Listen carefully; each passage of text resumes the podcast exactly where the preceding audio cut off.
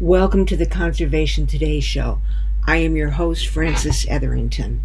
Today, I am going to play for you a presentation that was given yesterday. That is, it was given on March 19th.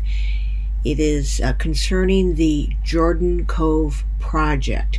This presentation was sponsored by the Great Old Broads for Wilderness. It was slated to be given live in Portland, but because of, well, you know what, COVID 19, it was a webcast instead. While there were slides being shown during the speaker's presentation, I think the radio audience will still be able to fully understand this presentation without those slides.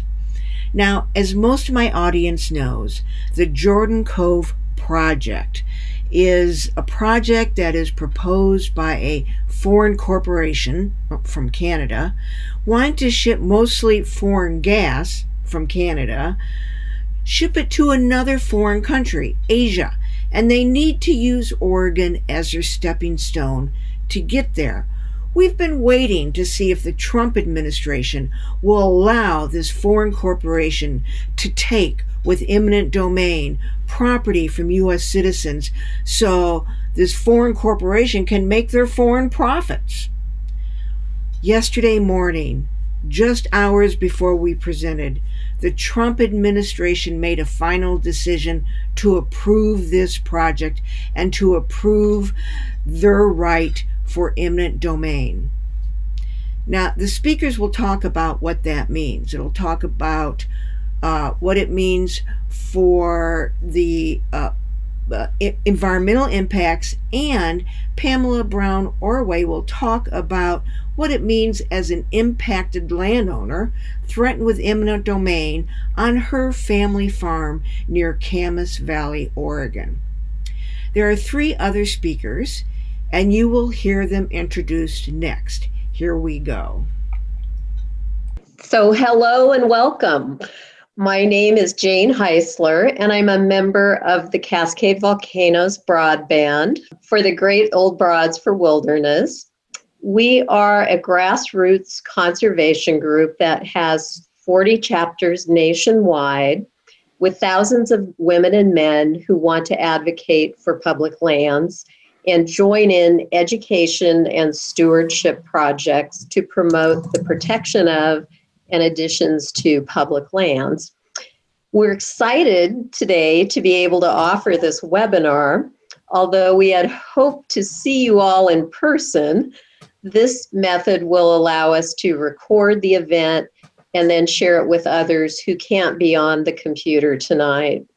So that said, this is a new approach for us. So bear in mind that we're we're learning as we go. Felice Kelly on our leadership team, who is just speaking, and her friend Kat will be managing the call and questions at the end. So we hope that you will learn more about or something about the Jordan Cove uh, project and the pipeline which would cut through much of southern Oregon, and the LNG terminal, which would be located on the beautiful Oregon coast. Or if you already know something about Jordan Cove, that you are able to learn about some additional aspects of it. New as today, of, as of today, of course, is the FERC, the Federal Energy Regulatory Commission, has approved the frac gas facility and pipeline. So we'll talk a little bit about what that means for our state and why, for the sake of our rivers, forests, oceans, health, and climate change, we should continue to say no to this project. Felice, did you want to talk a little bit about COVID? Oh, yeah. I just wanted to take a quick moment before we started. Um, I think for everyone on this call, it's been a really tough week. And I just, before we begin, I'd like to take a moment for us to send healing and peace to all those affected by the COVID 19 pandemic around the world. Thank you. We've got four speakers. Uh, Frances is our first one, and uh, Frances is an activist and property owner. Uh, she's a member of the Rogue Broadband in Southern Oregon, and the former conservation director with Cascade Wildlands. So, Francis, take it away. Okay, well, thank you for that, and happy equinox to everybody. Today's Thank the day. you. I live in Southern Oregon. I'm I'm here outside of Roseburg, talking to you today on this new medium, and I am a board member of Oregon Women's Land Trust that owns some land near Days Creek. In 2006, we received a letter that the pipeline would like to come through our property, please. So we've been in this fight for a long time. Now, I'd like to start out uh, by giving you some uh, terminology that we're going to be using today in this presentation. Uh, the Jordan Cove Energy Project has two parts. It has the export terminal proposed for Coos Bay and the Pacific Connector gas pipeline across southern Oregon. We will be talking about FERC, the Federal Energy Regulatory Commission. So, everyone, you're going to hear us say FERC, FERC.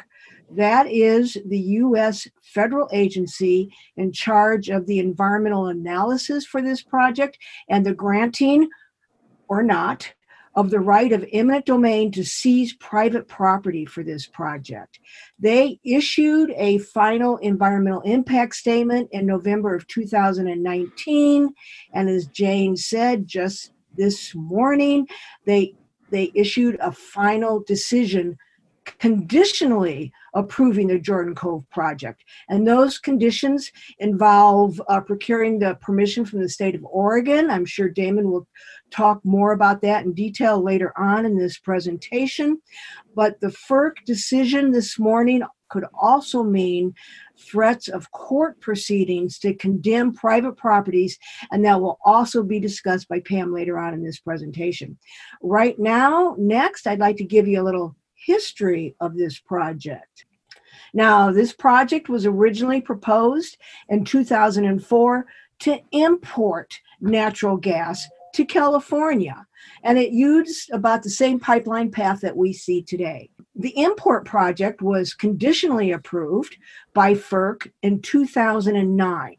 Conditionally approved, similar to today's decision. But right after that decision, fracking took off and suddenly the americas were suddenly awash in natural gas. So uh, they never acted on that. 2009 approval it was abandoned and in 2012 it was replaced with a request to export liquefied natural gas to asia. After three years of an environmental analysis in the March of 2016, FERC surprised everyone with a denial of this export terminal. Now, FERC was known as the rubber stamp organization, so we were all shocked when they deny it, but they determined it was not in the public interest, especially since Jordan Cove had no contracts to sell the gas. Uh, Jordan Cove appealed, and FERC again denied that appeal in December of 2016. One month later, Trump was inaugurated, and a few days later, uh, Jordan Cove refiled to start over again. And now we are in the final stages of that third try. Uh, Veresen had owned the project up until 2017, and when Pembina, also from Alberta, Canada, bought out Veresen and so inherited this project. A few more details about the project. The terminal, as y'all know, this terminal would be located near the city of Coos Bay in the Bay of Coos Bay. Uh, the ga- there, the gas would be super cooled uh, to liquefy it. If you make it really cold, it liquefies it, and that compresses it. Uh, so it's known as liquefied natural gas or LNG, and it's compressed so they can put more on ocean tankers. The terminal would be built on unstable sand dunes in a tsunami subduction earthquake zone in an area of high winds and ship disasters and directly in the path of the regional airport runway. Here you can kind of see the runway of the airport. The runway kind of faces right here where there will be two storage tanks, huge storage tanks holding LNG, 42 million gallons each. Now, it requires electricity to keep that liquefied natural gas liquefied. And if it loses electricity, it will start to regasify and expand, which would be catastrophic, which is why, of course, the earthquake tsunami issue we feel is a big problem. In 2018, a study was done that found that the terminal would be the largest source of climate pollution in the state of Oregon. The terminal would emit the annual equivalent of emissions from 8 million vehicles. So that is what we would be adding to Oregon's greenhouse gas budget. And a word about these ocean tankers uh, come to this terminal. Uh, is expected that 120 of these huge ocean tankers would come. That would be 240 trips across the ocean and whale migration routes. These are the largest vessels in the world. They would be over three football fields long, 950 feet long, 150 feet wide. So it means massive dredging needs to be done in the Bay of Coos Bay here in order to fit these huge ocean tankers. And it will be difficult for any other users of the bay to exist there as all all fishing and recreation boats and airplanes will be restricted while one of these massive ships has to come seven miles up this access channel right here. Here's a few words about the pipeline. Uh, 230 miles long from Malin, Oregon, right here near Klamath Falls, uh, 230 miles to Coos Bay. Uh, it would be a three foot diameter pipe needing a 95 foot wide clear cut right of way plus a lot of that right of way has to be 150 feet wide because there's many places they need extra work areas. The pipe would be buried anywhere from 18 inches to 36 inches deep. Now, it starts in Malin, Oregon, because in Malin, there's some existing pipelines coming from Canada to bring Canadian gas there. This is the GTN pipeline. There's also the Ruby pipeline here. Two thirds of it is on private land, one third on public lands. That's 80 miles on public lands.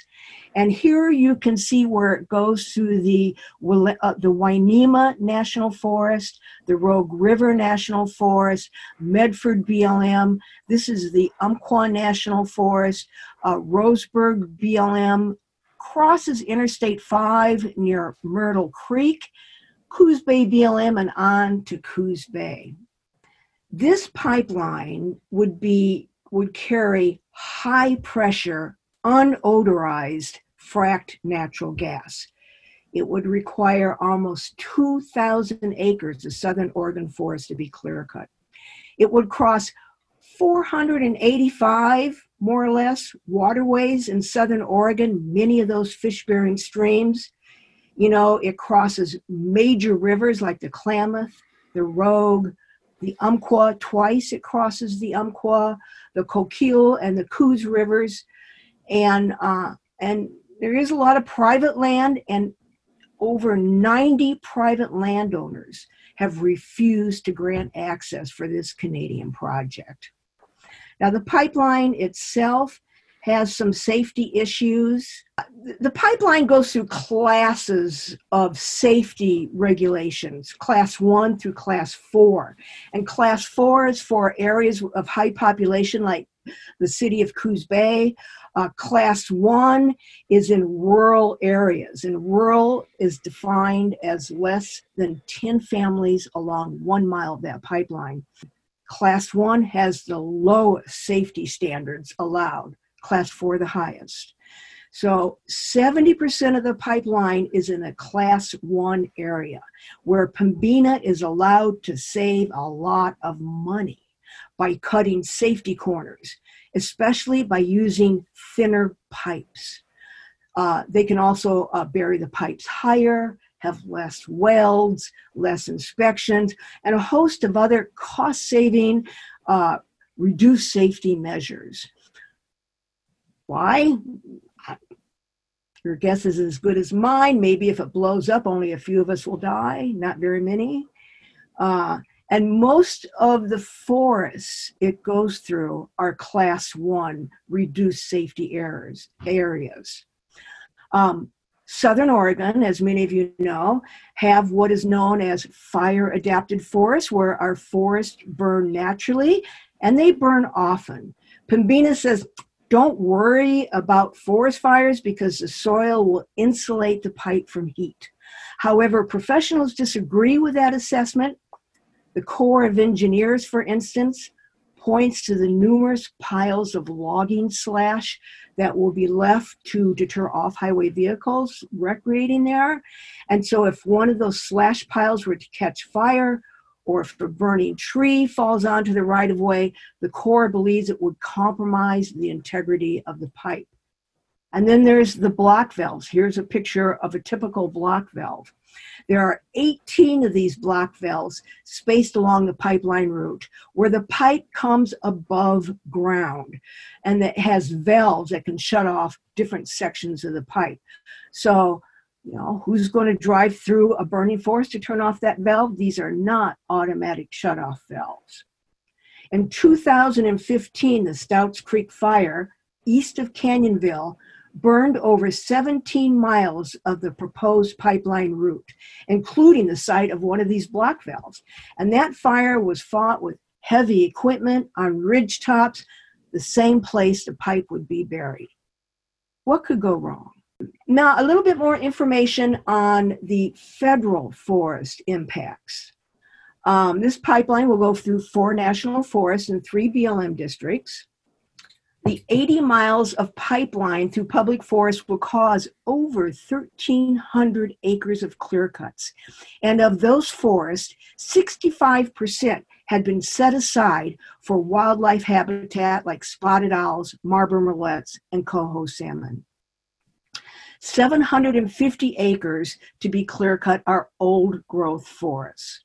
The pipeline would also violate restrictions on things like how much soil is disturbed or visual retention requirements like um, for instance clear cutting across the pacific crest trail is usually not allowed now to compensate for this harm uh, mitigations are proposed on the national forest lands for instance to compensate for clear cutting wildlife reserves it's called late succession reserves like the one seen in this picture, mitigation would designate replacement wildlife reserves. But mitigations are only on Forest Service lands. On BLM lands, there was no timely mitigation offered. Logging on BLM lands would occur on over 47 miles on BLM lands. On BLM lands, they would clear cut over 700 acres and this would hit marbled murrelets especially hard because of that edge effect. It's not just the acres that's clear cut, it's all the edge effect that goes on into the forest. But not one BLM mitigation project, not one, was analyzed in the EIS. And this is because in July of 2018, the Trump administration prohibited the BLM from asking for any mitigation for any damages to BLM lands. Isn't that a crazy thing to do? But that's what they did. So instead of mitigating these otherwise illegal practices, the BLM will just change their forest plans to make clear cutting in wildlife and streamside reserves legal. The BLM will reallocate all lands within the pipeline right of way to a district reserve to be managed only for the purposes of the Pacific Connector pipeline. 885 acres would go into this new BLM reserve. It's kind of hard to believe that a foreign owned fossil fuel corporation will be given their own reserve on our BLM lands with virtually no mitigation cost to Pembina at all. Now, the Great Old Broad submitted a protest to this BLM decision, and we can thank our coalition lawyers for bringing these issues to court when if BLM doesn't change their mind. I'd also like to talk about another significant issue more about the endangered species. This project is so broad that it touches 35 rare species protected under the Endangered Species Act, and almost half of those, 15 species, are expected to be hit hard enough to harm or kill some of them. That's called a likely to adversely affect. Now, note that three of these species, the blue, the fin, and the humpback whales, are expected to be harmed. Whale impacts are due to noise and to potential ship strikes with the extra 240 trips of these huge ships across their migration routes. Unfortunately, the National Marines Fisheries Service recently gave an incidental take permit, uh, some people call it an incidental kill permit, allowing Jordan Cove to harm or kill as many whales as they need to get 240 ships back and forth across that ocean. The National Marines Fisheries Service did not specify an upper limit of whales they could kill, just whatever they happen to take with 240 trips a year.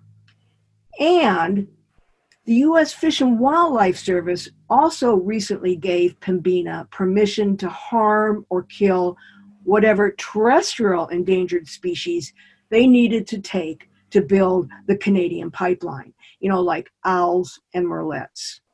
I also want to say a word about our tribes here. You know, the tribes have been a strong partner in fighting this pipeline. At least five tribes are opposed to this project where the pipeline uh, would impact their watersheds and, and ancestral lands. Now, for instance, the Klamath tribe wrote to FERC.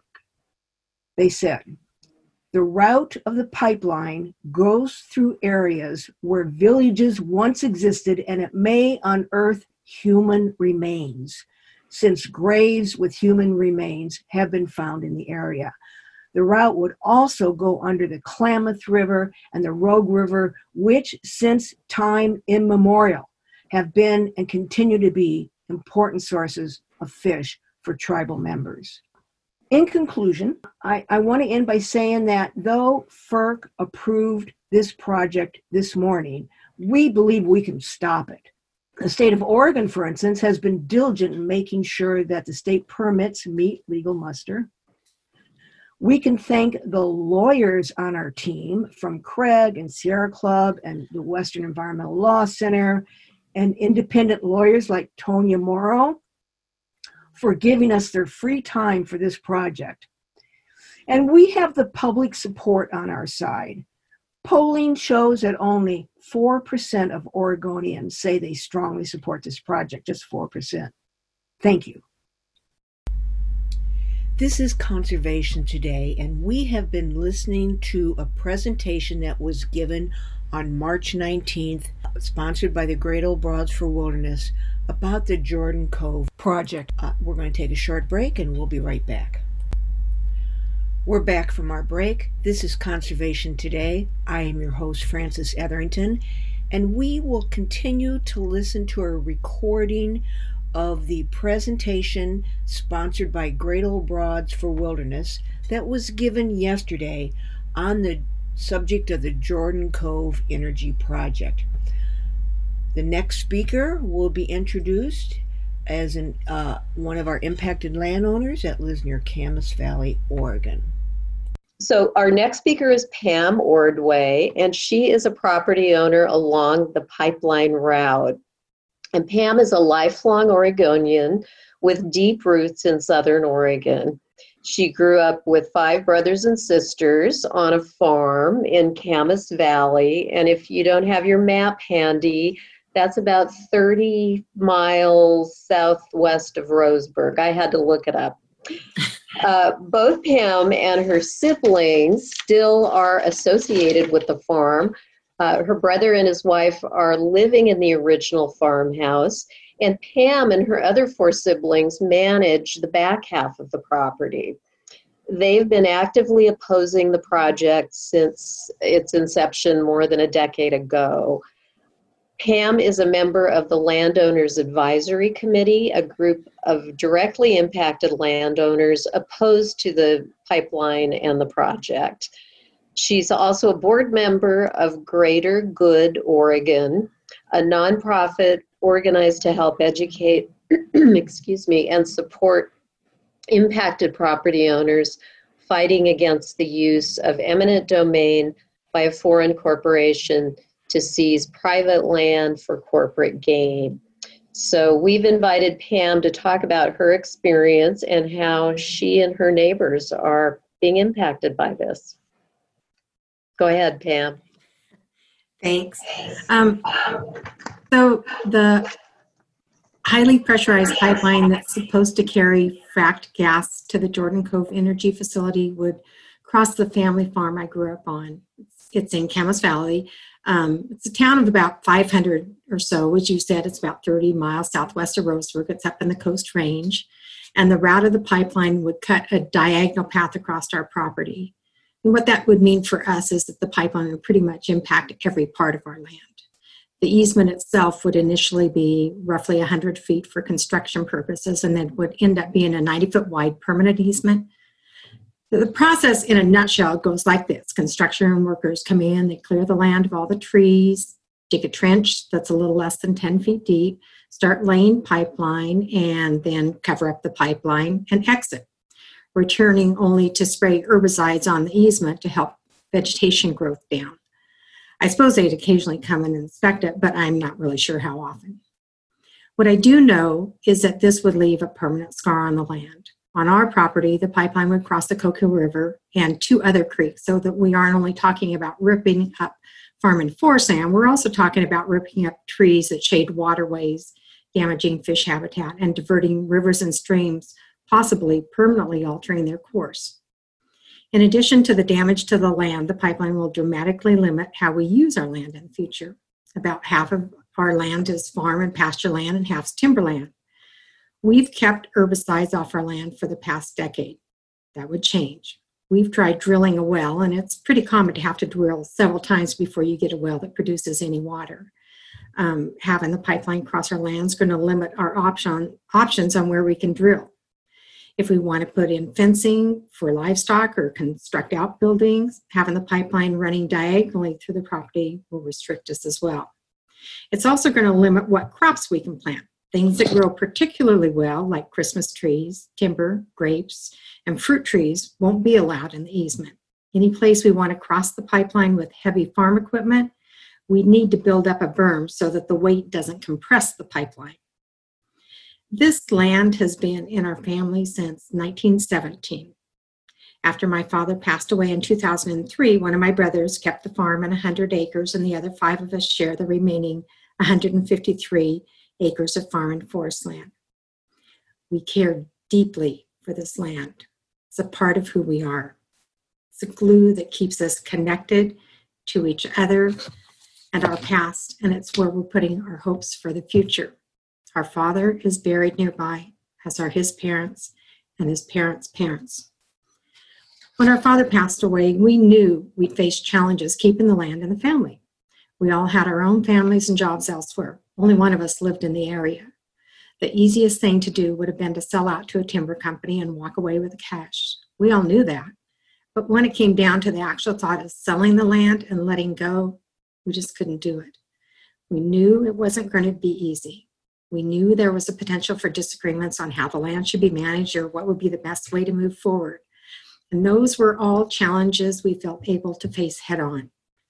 What we could not anticipate, however, was having to fight off the threat of condemnation by a gas pipeline company.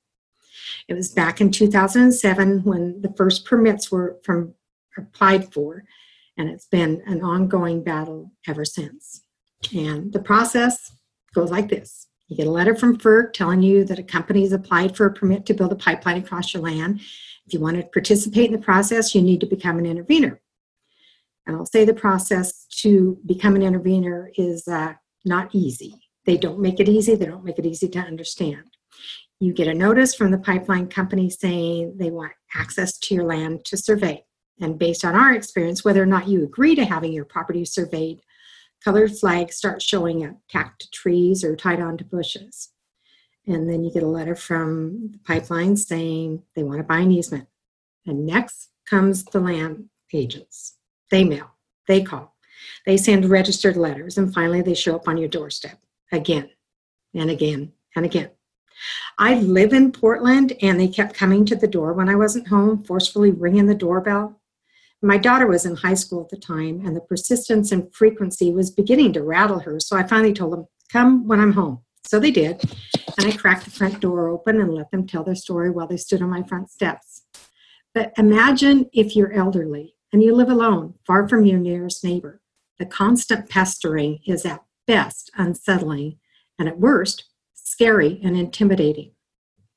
And then you get a bunch of unsolicited letters from out of state eminent domain attorneys or others who can facilitate the process to get you the best deal. Or you get a letter from someone who tells you that they know just how to keep you from having to pay capital gains tax on the settlement from the pipeline company.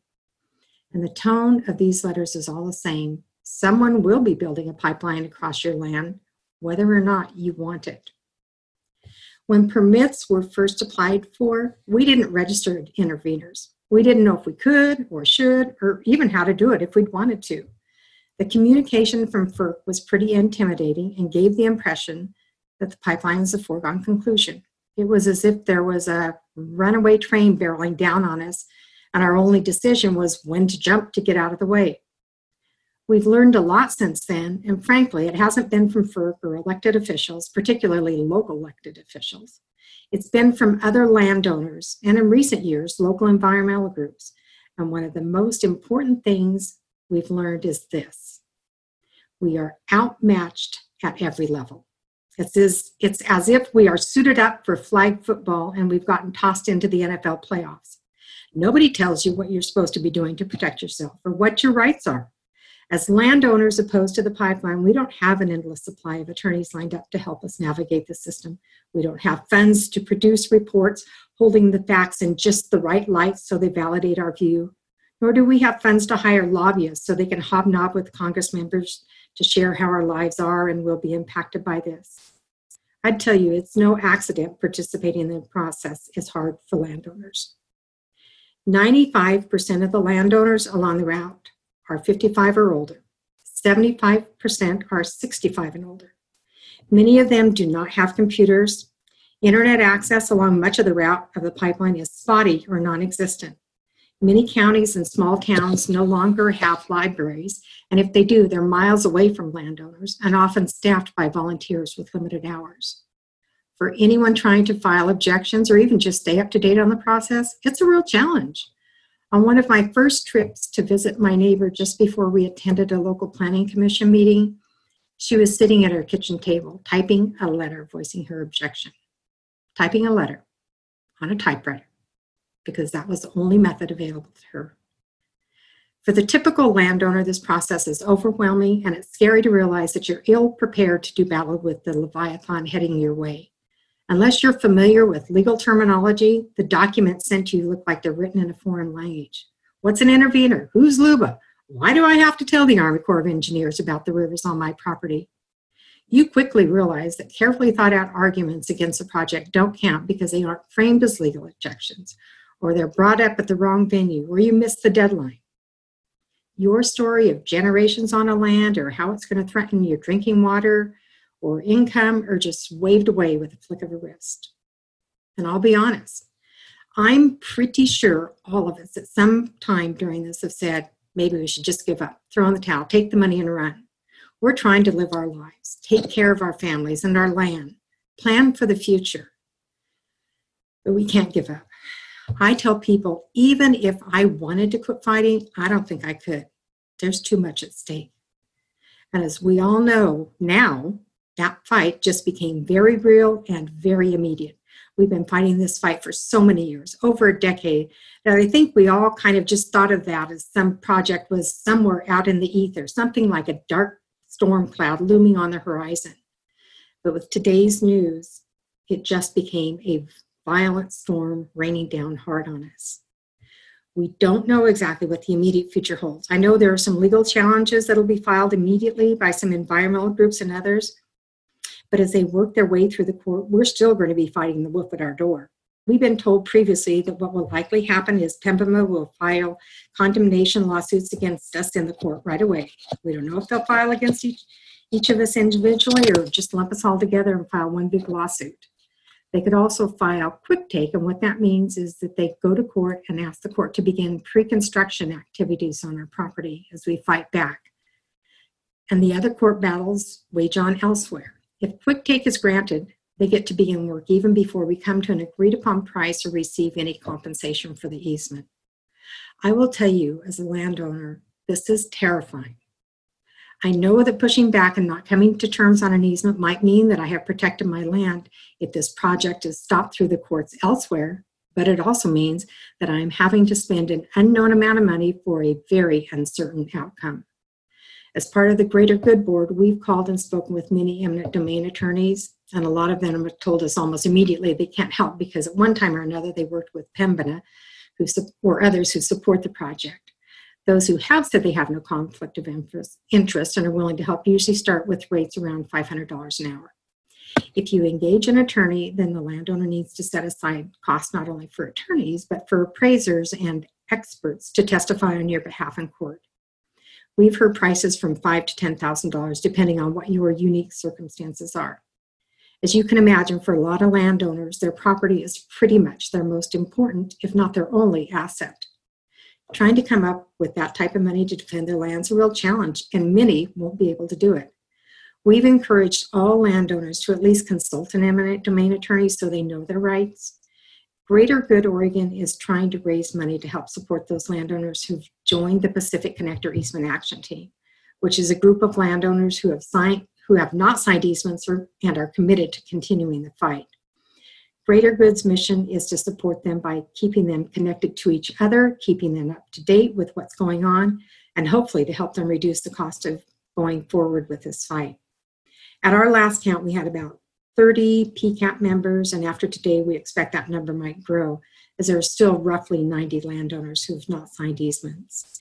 If you'd like to help support the landowners on the front lines by donating to Greater Good, there's a link that will take you to Our Lands and Our Lives webpage. And on that webpage, you can see some of the stories of impacted the landowners, and there's a spot where you can contribute if you're so inclined.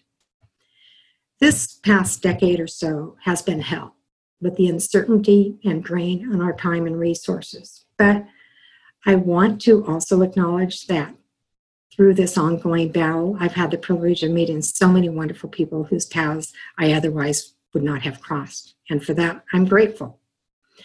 I know today's news was a huge blow. I still literally feel it in my gut. But I know the battle isn't over. And I know that this project is being opposed by a very diverse group of people. And that gives me the strength to continue the fight and the hope that in the end we'll win. Thanks.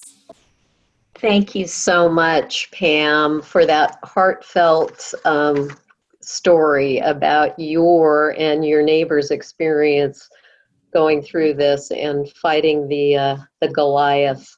And I'd like to introduce now Damon Motz-Storey. Um, Damon is the Healthy Climate Director with Physicians for Social Responsibility who will discuss the impacts on our health of methane gas and climate change. Uh, Mr. Storey is now advocating for action on the public health crisis of climate change. We have been listening to a presentation given on March 19th, sponsored by the Great Old Broads for Wilderness. Uh, the presentation is on the Jordan Cove project. It was slated to be given in Portland. But due to, you know what, it was a webcast instead. So now uh, you, we get to hear it here on Conservation Today. We're going to take a break and we'll be right back. We're back with Conservation Today.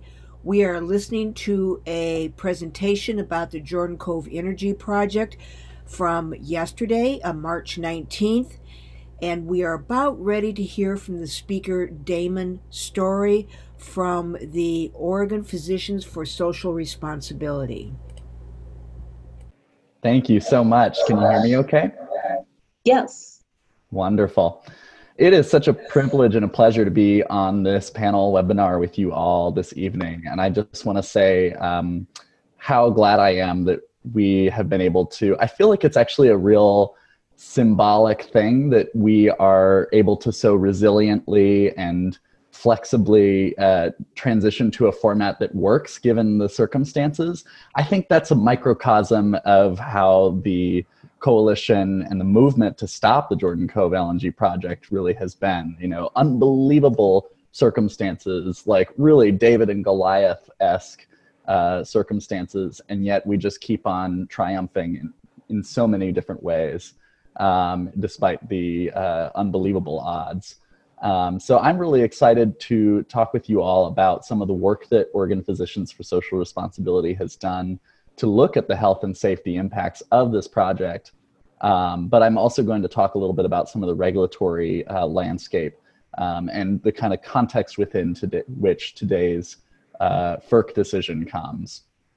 Uh, so, and I also want to just mention that it also is a is a deep honor to work on this because at you know 26 years old, it's it's feels very urgent to me to do everything that we can to preserve a livable climate uh, for uh, my generation and for the generations to come.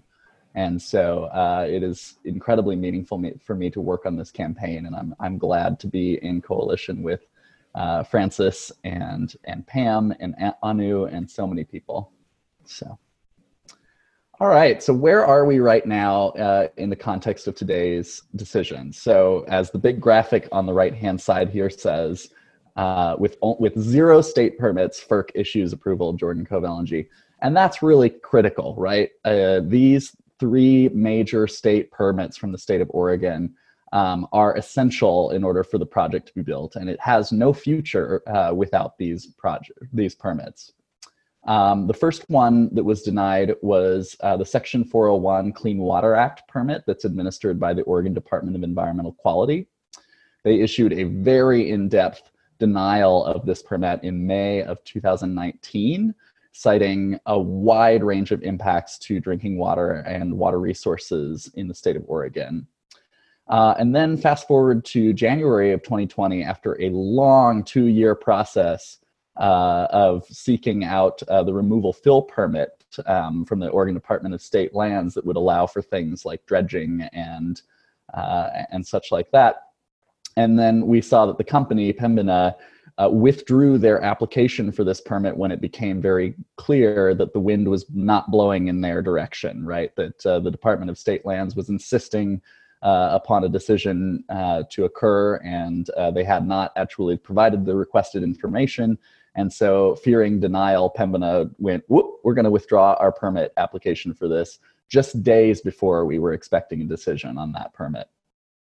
Uh, and then, um, really sh- quickly, uh, before we were expecting um, a FERC decision on Jordan Cove LNG, um, the day before uh, we were expecting a decision from from the federal agency, uh, the Oregon Department of Land Conservation and Development uh, issued a lengthy objection saying that there were an enormous amount of harmful impacts from the Pacific Connector pipeline and Jordan Cove LNG export terminal uh, that would impact the coastal zone uh, along Coos County and Douglas County. Uh, and that denial came through in February of 2020. One of the other pieces of news that came today is that Pembina has appealed that decision to the US Secretary of Commerce. Um, and so that is an ongoing process there. But even if that permit denial were to be reversed, these Clean Water Act and removal fill permits are essential for the project's future. Uh, and we have many opportunities to stay with the state of Oregon um, in making sure that those denials remain strong. And we also get a little bit of a moment to celebrate. We're really seeing an incredible marshaling of Oregon uh, leaders coming together and saying, this needs to stop. Uh, and Senator Ron Wyden issued a lengthy statement today in response to the FERC approval, saying that he felt that the process was rigged in favor of the fossil fuel industry um, and that he could not support the project uh, because of the threat of eminent domain on landowners. And so I just want to recognize and take a moment to acknowledge that probably a lot of the people on this webinar uh, were involved in putting pressure on Senator Wyden to oppose this project. And today he has finally uh, taken a strong opposition stance against it. So that's an amazing cause for celebration.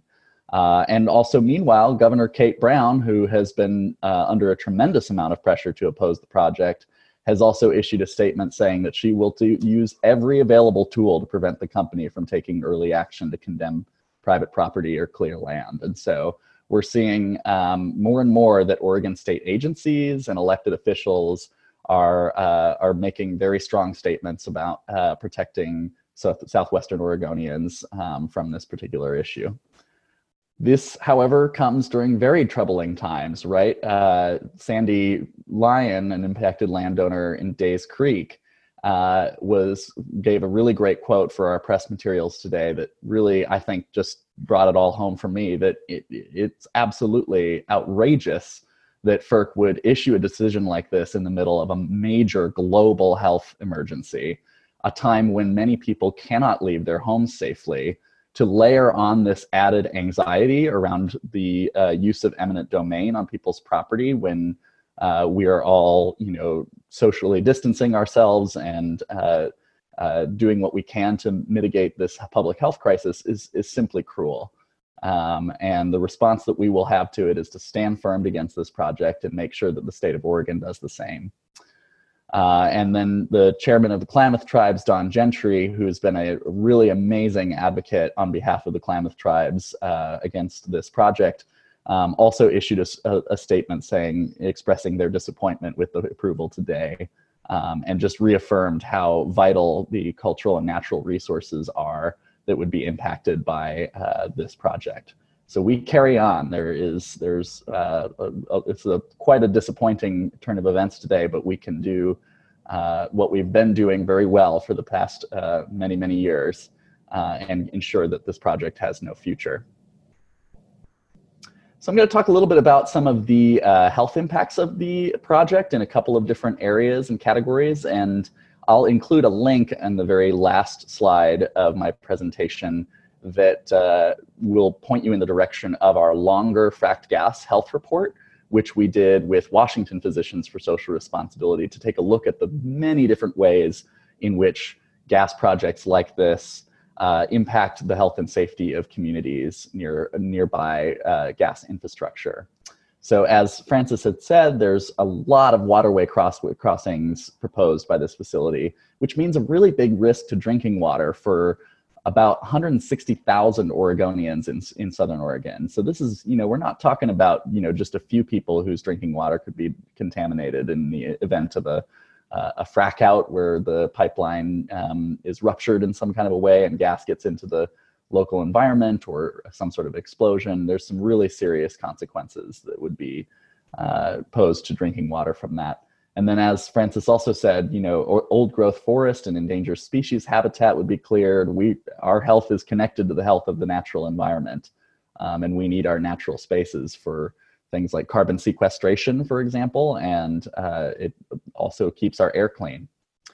Eminent domain on landowners, you know, there's an, I think Pam really well articulated that there's been a really profound mental health impact of simply the threat of this project and how long it's been looming, right? And so, in addition to how terrible it would be to uproot people from their land, simply this the specter of this project looming over communities for so long is uh, has a really significant and serious toll and then the indirect health impacts of climate change that would come from this massive uh, contributor to uh, the global climate crisis is is not to be uh, discounted, right? So the uh, we heard you know eight million vehicles on the road uh, is a comparison of the greenhouse gas impact of this project.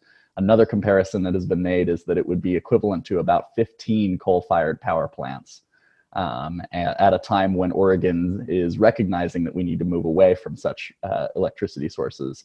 Um, we can't afford to build a project that would have that great of an impact. And then there's, of course, the direct safety impacts of wildfires, uh, earthquakes, and tsunamis on the terminal in uh, Coos Bay, uh, and the risk of explosions because pipelines do rupture and they do explode, and they happen. It happens often enough that it really presents an acute threat. And then there's some other more subtle, not as immediate to jump to mind impacts, like the noise pollution that would come from the construction of this massive project, but also the ongoing operation of the LNG terminal and from compressor stations like one that would be built outside of Klamath Falls. I'm going to talk a little bit more about compressor station uh, impacts in, in this slide about air quality. Um, so I'm just looking at a, a, case study in Klamath County, which is where the origin of the pipeline would be. Uh, this region already has an F grade on air quality from the American Lung Association. Uh, it happens to be a region where a lot of poor air quality gets kind of socked in and trapped in the Klamath Basin before air patterns move it on. And so building this construction uh, with all of the heavy machinery that that requires, and then the compressor station that would be running on an ongoing basis would contribute to already poor uh, air quality in this region. And so this chart here helps to break down exactly what it is um, that all of these different um, pieces of gas infrastructure would be spewing into the air, right? And so this first row here, compressor stations and pipelines, um, would be emitting all of these different, um, you know, fine particulate matter, volatile organic compounds, nitrogen oxide, carbon monoxide, uh, sulfur dioxide, and lead right? And then there's all of these things um, are also caused by LNG facilities, like the one proposed in Coos Bay. Um, and then these bottom two rows are, are not as relevant here. Uh, they refer to other types of projects, but there's still just an enormous amount of impact that these facilities would have on an ongoing basis. I talked a little bit about the drinking water impacts. I want to add just like a little bit of extra data into this. Um, in the construction process itself, they do this thing called pipeline seal testing, where they have to run a bunch of water through a pipeline to make sure that it's not leaking, which means that you get, you know, between 16 to 60, 60 million gallons of fresh water that would be running through pipeline as it's being laid into place that would then be discharged with all of this crud from the lining of the pipeline in in the water that then is just discharged off into the local environment. So you, even before you talk about the possibility of a uh, a rupture, an explosion, a leak, a major major leak, um, just the construction process itself flushes an enormous amount of water through the pipelines just to test their seal testing. Um, and so the routine amount of work that actually needs to go into the building of this pipeline, if all goes according to plan, would still contaminate an enormous amount of fresh water. Um, and then naturally, surface and groundwater are threatened by all of the things that could go wrong, right? Um, explosions, but also construction blast, blasting and the erosion and water diversions that would need to happen for the massive construction of this major pipeline.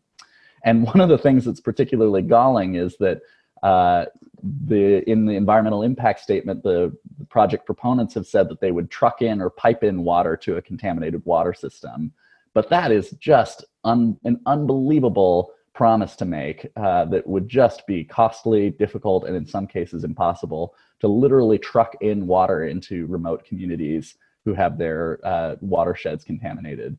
Um, that is an unbelievable promise and uh, is is not something that I think anybody really trusts. So we've I've already talked about it a little bit, right? So the reason why a massive pipeline like the one proposed in Southern Oregon, is such a big concern, and in fact, a much bigger concern than uh, gas infrastructure that might, you know, feed into your home, for example, is that it is much larger and much higher pressure than a residential gas line, um, which are usually only a few inches in diameter and much smaller psi, right? So the Pacific Connector would be 36 inches in diameter and 1800 psi.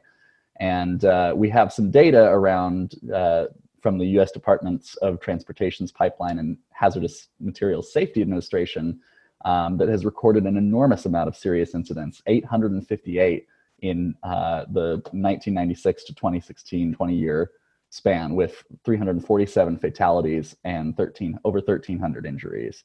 So pipelines do rupture and as this map in the lower right shows um, these this is the wildfire potential along the proposed pipeline route right? And with climate change, we're already seeing much more extreme wildfires in southern Oregon, and it would likely only get much worse if uh, if there were more pipeline explosions and ruptures in the region.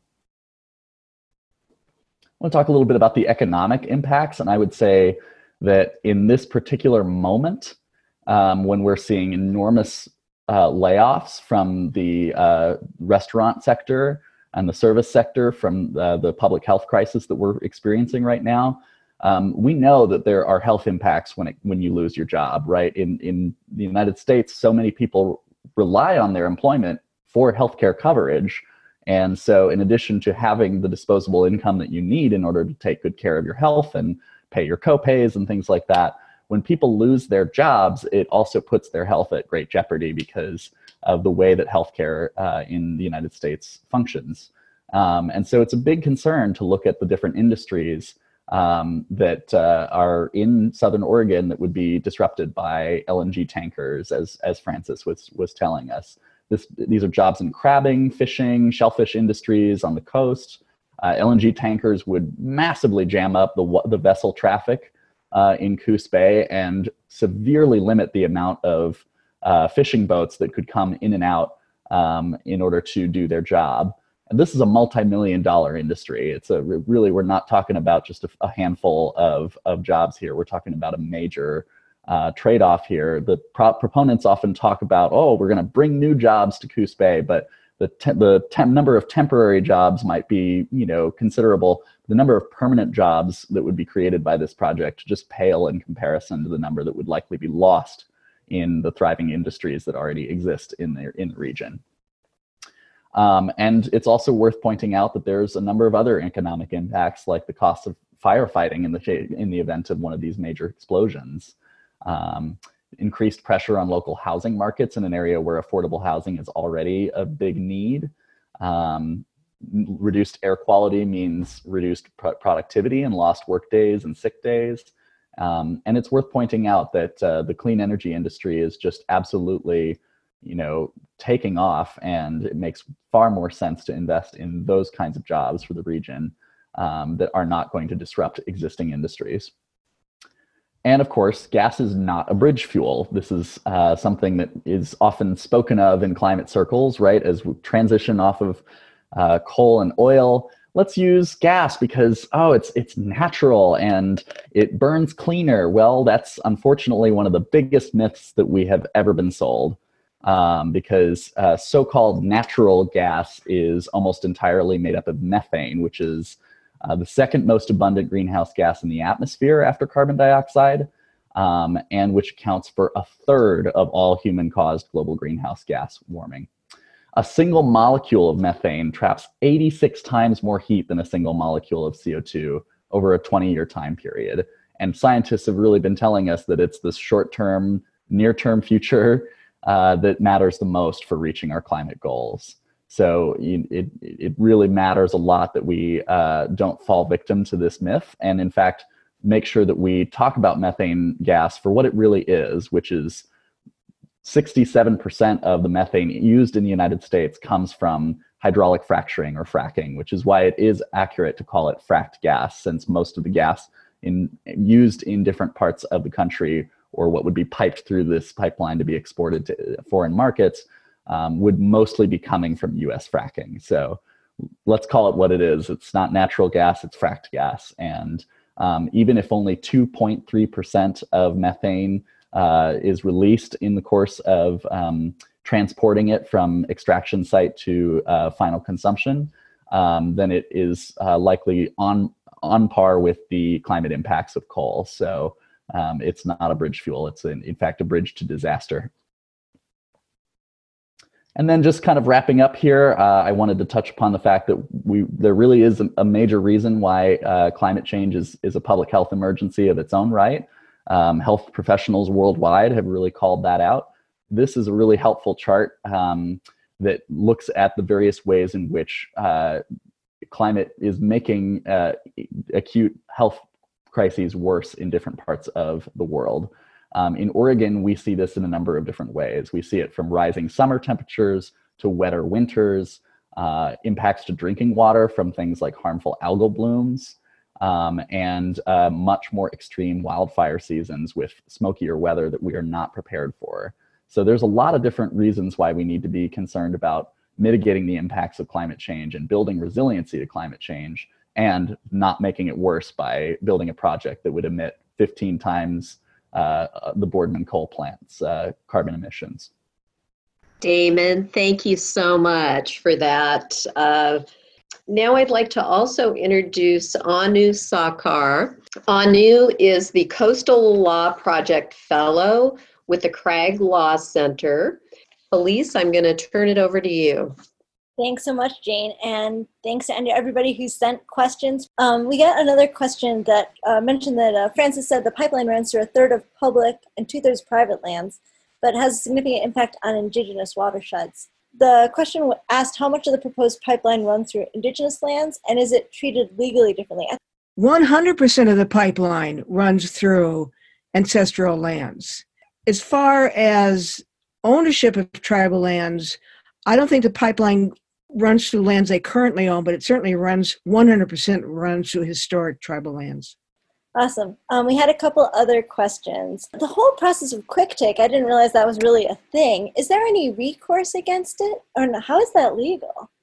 I, I do know, um, and this is vague, I'd have to do a little more research about it, that it is related to certain loopholes in the Natural Gas Act, the same loophole that allows a corporation a foreign corporation in this case, to eminent domain the lands of private citizens in Oregon.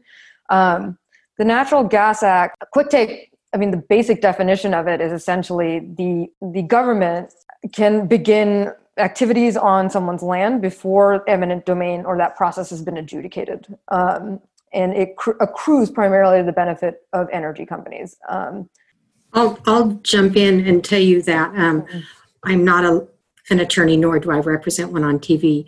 But um, I've, I've learned a little bit about quick take and um, don't take it to the bank because it's simply my understanding. And the way it's been explained to us is that um, if the pipeline company um, does get their certificate of convenience and is authorized mm-hmm. to use the eminent domain and the pipeline company and the landowner do not come to an agreement mm-hmm they can file for quick take. And what that does is they go to the court and they say, This is costing me so much money fiddling around with these landowners that I need to get going. I can't wait to negotiate.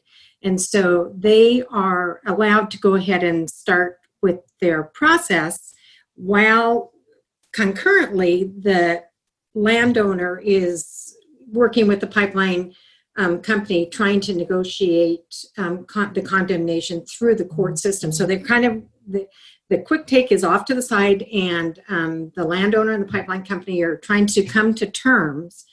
And what has happened, and I think back east, what happened in one of these situations is that the pipeline company went through and cut down like 200 year old maple trees. Right. And in the meantime, the landowner is going through the court trying to come to terms as to how much they're going to be compensated they don't get any compensated right. any compensation until the terms are agreed upon mm-hmm. so the landowner is kind of hamstrung they don't have any compensation but they're losing their land and the pipeline company gets to go through.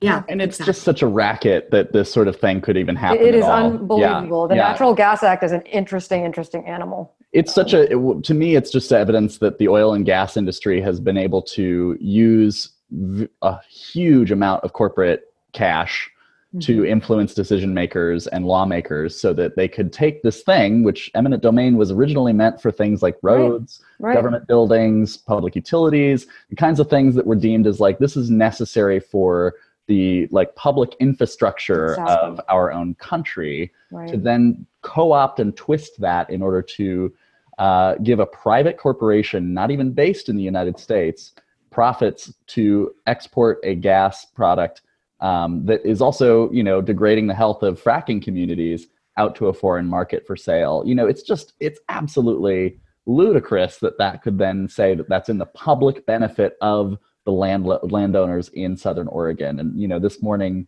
FERC chairman chatterjee said that it will bring untold economic and environmental benefits to the world and that that's why it, it counted as a public benefit um, which is just you know not true and absolutely uh, you know just outrageous pertinent to today, what are the likely legal actions to follow from FERC, uh, from the FERC decision today, and from the coastal zone management um, appeal? Sierra Club is seeking a rehearing of FERC's decision itself to authorize both the Section 7 uh, application and the Section 3 uh, application. One of them is a certificate of convenience for the pipeline, and the other one is just the siting authorization for the terminal itself.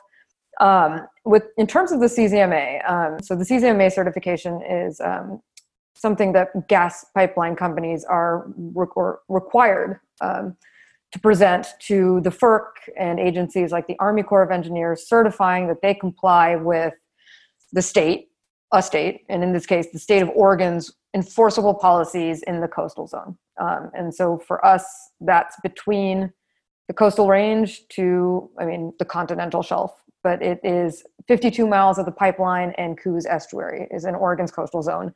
Um, the DLCD, as Damon mentioned, um, issued an objection to that that objection was appealed by Jordan Cove. And there was initially, I mean, it can go one of two ways. Either the Secretary of Commerce is, is the person who hears um, an appeal of a coastal zone objection.